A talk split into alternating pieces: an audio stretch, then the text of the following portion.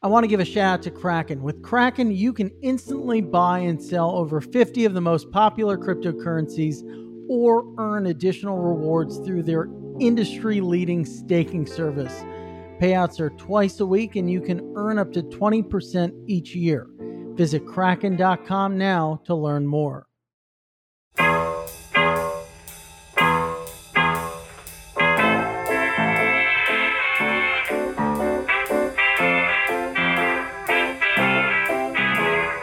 Ladies and gentlemen, thanks so much for tuning into this episode of The Scoop. We've got a very special Coinbase S1 related episode for you folks. We're going to be digging in deep into the S1 filing they put out bright and early at 7:30 around 7:30 a.m. and we've got on the other side of the mic the inimitable, the one and only Big Daddy Larry, director of news at The Block.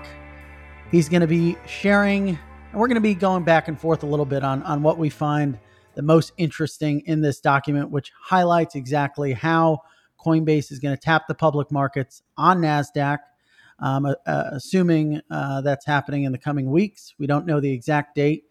Digs into their financials. We have data on their acquisitions that we've never had before. We know how much of the company is owned by various shareholders. Deep look into the cap table we're going to get into all of that, but but first, Larry, I just want to say, uh, you know, you've been waiting for this for a while.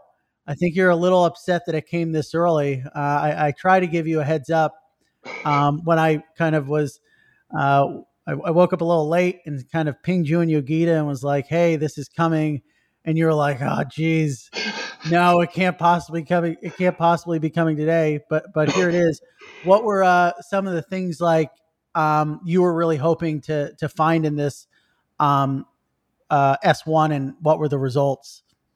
Yeah, absolutely. So first of all, I, you know, we've been looking for this for several months now. I think they announced uh, the intention sometimes in December. Um, so it's been a while. We've been uh, uh, patiently waiting for this moment, but you know, obviously we were preparing some uh, some research and stuff, so it wasn't super great timing today. But you know, it was uh, the S1 is was interesting mainly because it is the first look into a, a proper exchange business that we have at this point. Um, as you know, most of the exchange businesses right now are private, um, and they're very hesitant uh, in, in, sharing any data. So basically, all we have right now is is volumes for all the all the private exchanges.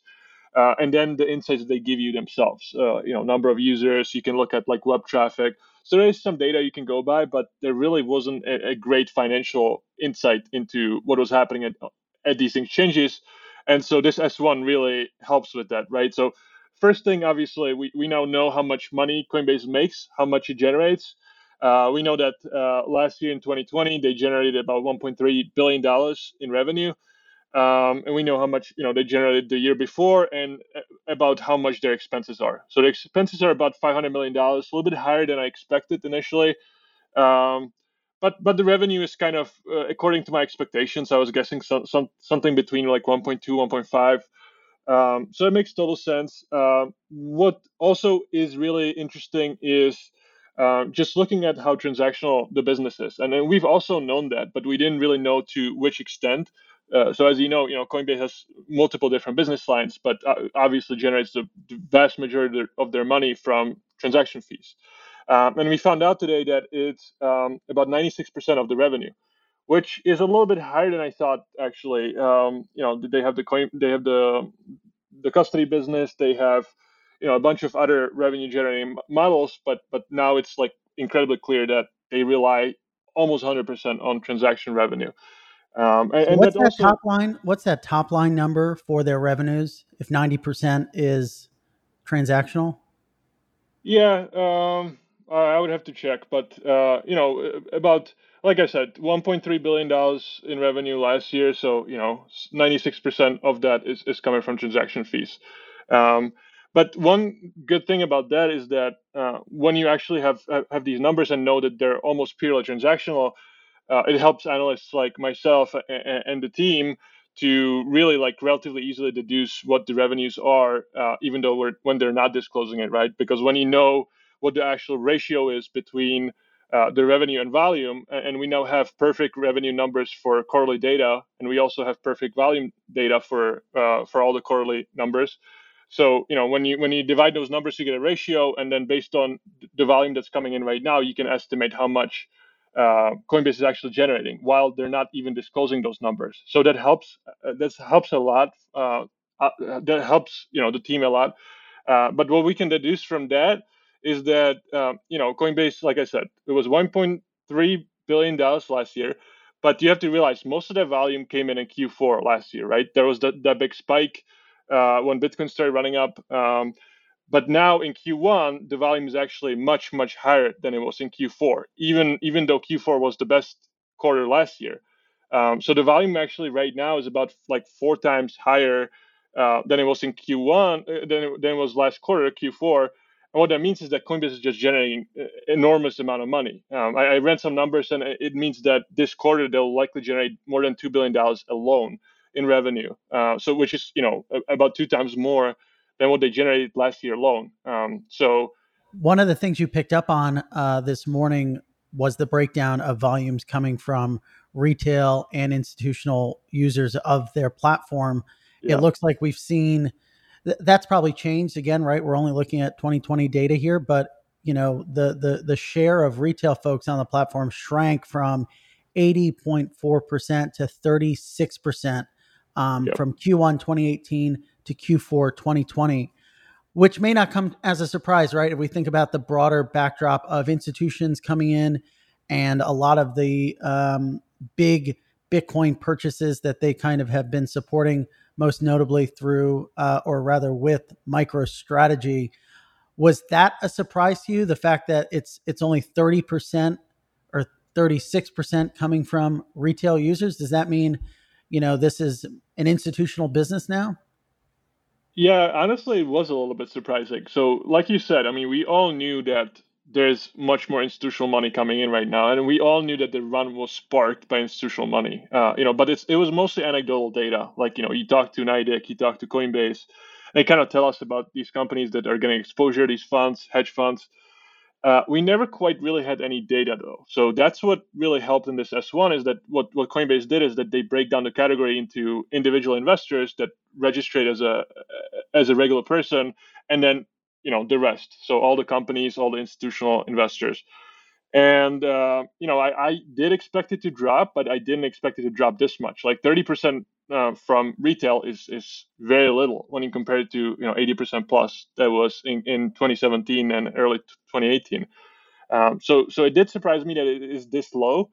Uh, but like you said you know uh, the the s1 only included data up to the last quarter up to q4 uh, Q1 is actually, I think, going to pick up slightly. You know, we track a, a number of these indicators on, on, the Block's dashboard where we look at like, you know, number of website visits. We look at, uh, you know, views on YouTube, new followers on, on, accounts, and we've seen a massive uptick in, in retail users in Q1. So, uh, so I'm sure that the ratio will actually increase slightly, but it's still quite surprising to me that it's that low. And and what it really allows us to do is just have this like great data point to show people like you know we're not making this up it used to be a meme that that institutions are coming and you know people like laughed at us like four or five months ago. And now you know you can show them this graph and, and just tell them like you know it, it's mean, here. It's the largest exchange.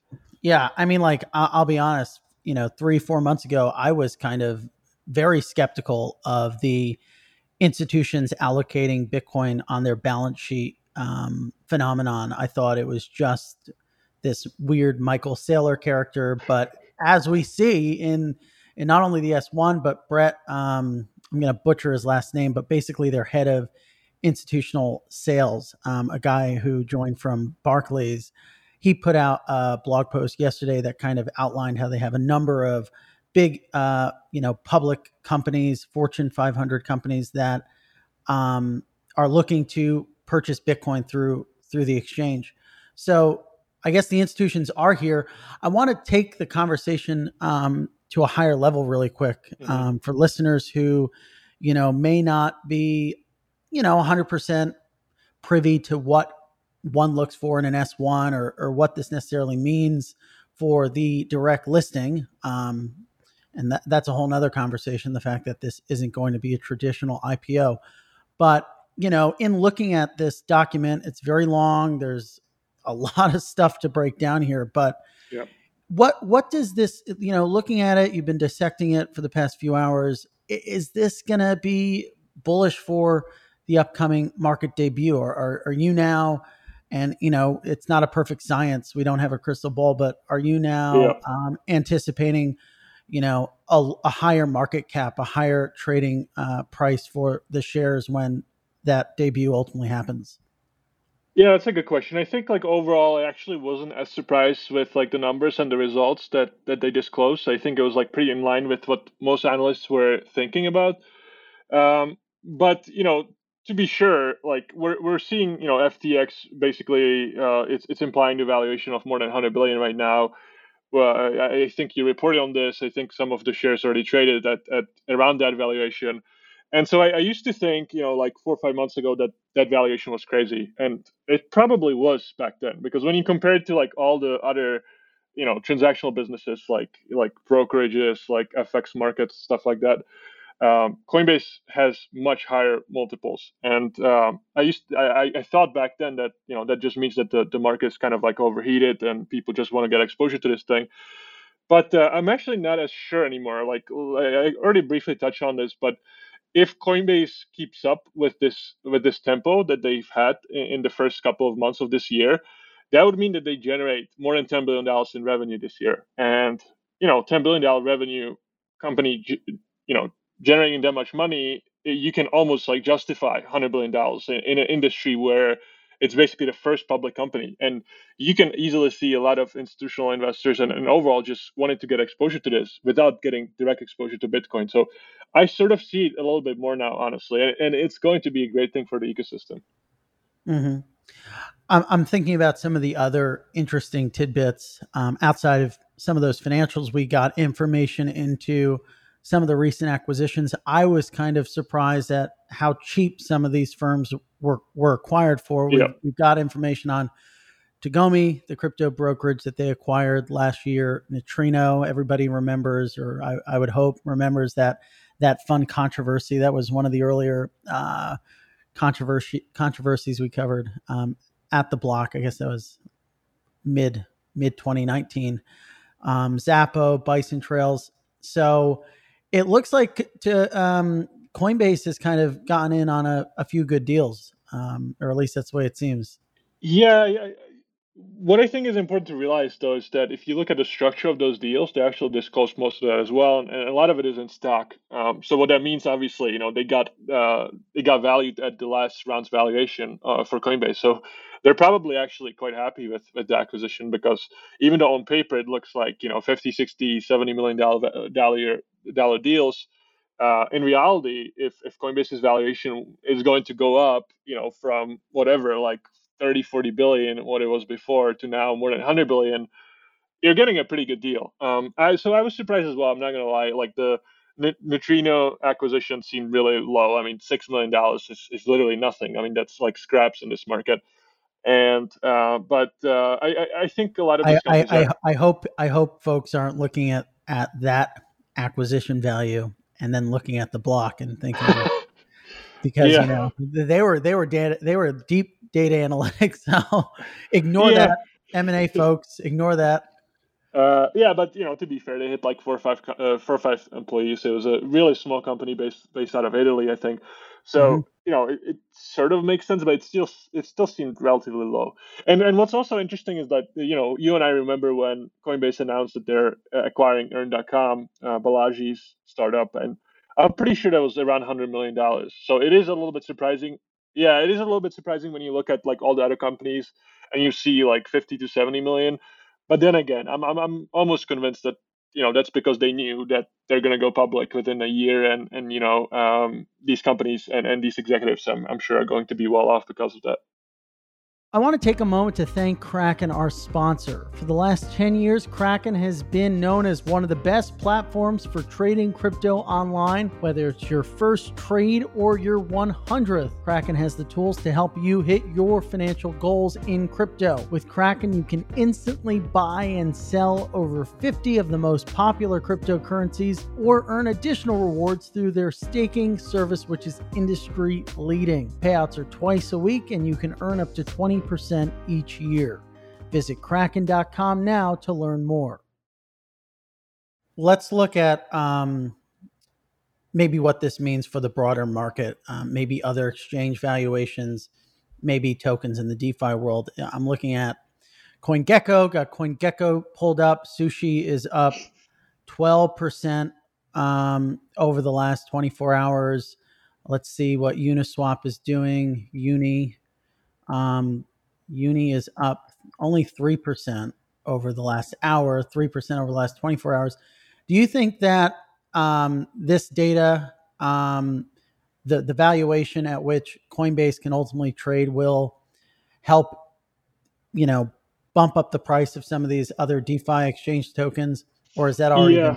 been uh, yeah, I mean that, that's a really good question. I, in in one of my predictions um, that I wrote in December last year, that's why I wrote that I think there's going to be some sort of repricing in DeFi and in exchange tokens because of Coinbase uh, that's already kind of happened, right? Like we've seen uh, Uni go from probably around 10 to about 30 now, uh, so three times increase. S- almost exactly the same for Sushi. Um, and for exchange tokens, I mean, you know, you, Binance has gone up like four, five, four, five x, FTX as well. Uh, so almost everything has gone up significantly since then. So I'm not as confident anymore. I think, to your point, a lot of it is going to be priced in already. The market is like relatively efficient and you know, yeah. we, we know from FTX what it's going to be trading at with like, you know, maybe plus minus 10%. Um, so people are already expecting this to trade $100 billion. I think what would be more interesting is that if it actually trades lower, like if it, if it disappoints everyone, then I think a lot of these valuations would actually start crashing. But I don't think the effect today was actually that big, you know, on like Uni, Sushi, and, and some of these other tokens, mainly because people expected this to happen. Uh, but you know, you could still see. I, I, was watching the market relatively closely. As soon as the S1 came out, you could see like a five percent run up in Bitcoin immediately. Um, and I, I, don't think that's because people are just you know anticipating like repricing of other assets. I think it's mainly because people are just excited about this being out. And as you know, like these uh, you know these events usually reach a lot of lot of different people uh, in the traditional market versus just when we talk about bitcoin. Like this is going to be talked about everywhere for the next like couple of weeks and especially when it starts trading. Um, so i think that that's what uh, you know happened in, in, the market today. Not so much about like repricing some of these. I think a, a lot of that has already happened. And i'm going to be talking with eric balchunas at bloomberg the etf analyst about you know whether or not or rather how sort of Coinbase can fit into the broader investment landscape. I'd imagine that you know funds like ARK Invest and other tech-centric um, exchange-traded products will now pick up Coinbase um, eventually as as a part of their um, you know fund, which definitely is something that could be a boon for the stock. So that's definitely one thing to look out for. And you know, just generally, this is going to be a proxy for Bitcoin for a lot of investors who maybe see the upside in the space but are uncomfortable trading that underlying. Um, I don't think there's a better, you know, firm that exists in the market today um, that provides a vehicle to to invest in Bitcoin. I mean, you have a few. You have Galaxy, I guess. You have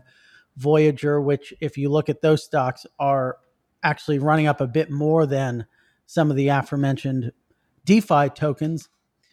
Um, so that that I think will also be a, a boon for the stock. Yeah, um, one thing I wanted to quickly touch on, and I'm curious about your opinion on this as well, is um, you know we we now know that 96% of Coinbase's revenue is just from transaction fees, and we also know that Coinbase relatively overcharges compared compared to their competitors, right? Like you look at Kraken, Bitstamp, and some other exchanges, and they all charge way less, um, especially for the retail guys. Coinbase just overcharges a lot there. And uh, so I'm kind of wondering, like, what do you think uh, about yeah. the fees being, you know, long-term sustainable, or what yeah. will actually end up happening when, when the fees start compressing for the entire market, not just for Coinbase. Like right now, people are, are willing to pay those fees because they see the upside. But when the market comes down, um, is this going to be something that's sustainable? And when it's not, you know, what is Coinbase going to do with, you know, the, the revenues would likely just take a big hit. It's a good question. Um, I wouldn't be surprised if Coinbase follows the path of Robinhood in a sense mm-hmm. and offers maybe, um, you know, more superior features and tiers for users that those folks will pay like a subscription, um, a, you know, a reoccurring subscription fee to use. So maybe we saw Coinbase roll back their margin product. They're working with the necessary regulators to get that back up and running. I think they had 3x margin available before they kind of sunset that that feature. I wouldn't be surprised if, you know, 6 months, a year down the road once they figure that out with the regulators, they relaunch that and maybe offer something akin to a Coinbase Gold. Um, Robinhood has their Robinhood Gold feature. I think you use it, Larry. Um, and maybe they uh, make money through that. That could be one optionality. Um, maybe they work with other derivatives platforms to bring crypto options. When Robinhood launched their crypto options within the first few weeks, it was a gangbuster product that they made a lot of money from. That's literally how they make the majority of their payment for order flow revenues from its options trading. So if they can get ahead of the curve um, in terms of rolling out some sort of you know proper margin subscription product options, they'd be the first you know big player in the U.S. to to offer um, options outside of CME. That could be another um, revenue opportunity. But yeah, I mean, I don't think anyone would argue that fees are not going to compress um, they definitely are. And I know for sure, you know, based on my sources at Coinbase, that they're trying to figure out new sort of ways to do pricing, maybe incorporate to some degree a, a crypto version of payment for order flow. They're definitely looking at new incentive structures and schemes to um, bring, um, you know, different types of liquidity providers on board, and, and maybe those liquidity providers will kick up rebates like how we see in um, traditional markets. So, so I think there are, are some opportunities on the table. And then, of course, there's also the the prime business, right? I, I'd be curious to know what the fees on that look like, and if Coinbase is the only, you know, provider out there, right? If if it's yeah. really Coinbase and I guess NYDIG to an extent, I I feel like those fees might um, maybe take a little bit longer to suppress if they're sort of the preeminent or not preeminent, but the sort of paramount um, provider of these, you know, treasury right. allocation services. Th- those fees might be a little bit more s- stubborn to decrease. But I mean, this is all kind of speculation. Um, I don't know exactly if this is what will play out, but uh, that's just one thought off the top.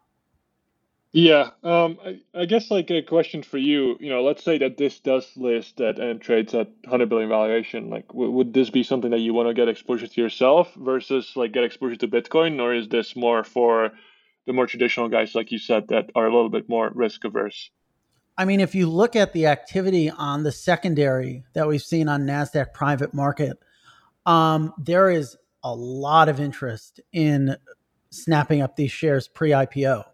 Um, they've done four secondaries. I don't know if that was what what they wanted to do when they sort of kick kick that market off on Nasdaq Private. I don't know if they wanted to do this many, but every week we've seen over a hundred thousand shares trade hands, and tons and tons of bids placed for extremely large orders. We're talking, you know, fifty million dollar orders. So the folks that are on the buying side of those trades are going to be the large institutions, the large asset managers of the world. You look at a company like BlackRock that took three years for their CEO to get comfortable with, with Bitcoin. And he's like, all right, I finally get it. It's not necessarily money laundering, like he said in 2017.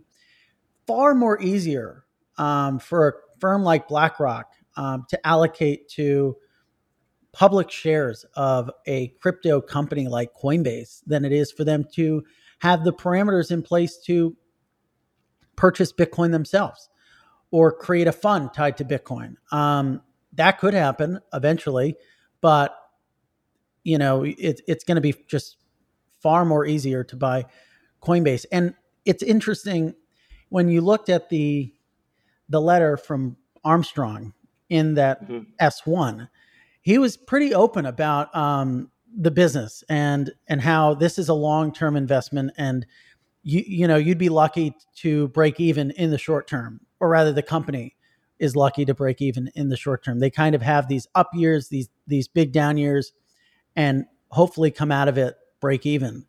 Um, yeah. So it, it's it's it's a volatile play. So I, am sure that'll keep some folks out. Um, but it, it's definitely the the closest thing you can get to, to Bitcoin. If it's 90 some odd percent transactional, when Bitcoin mm-hmm. does well, when it's trading when it's trading, you know, in a really nice range, um, Coinbase is going to make money.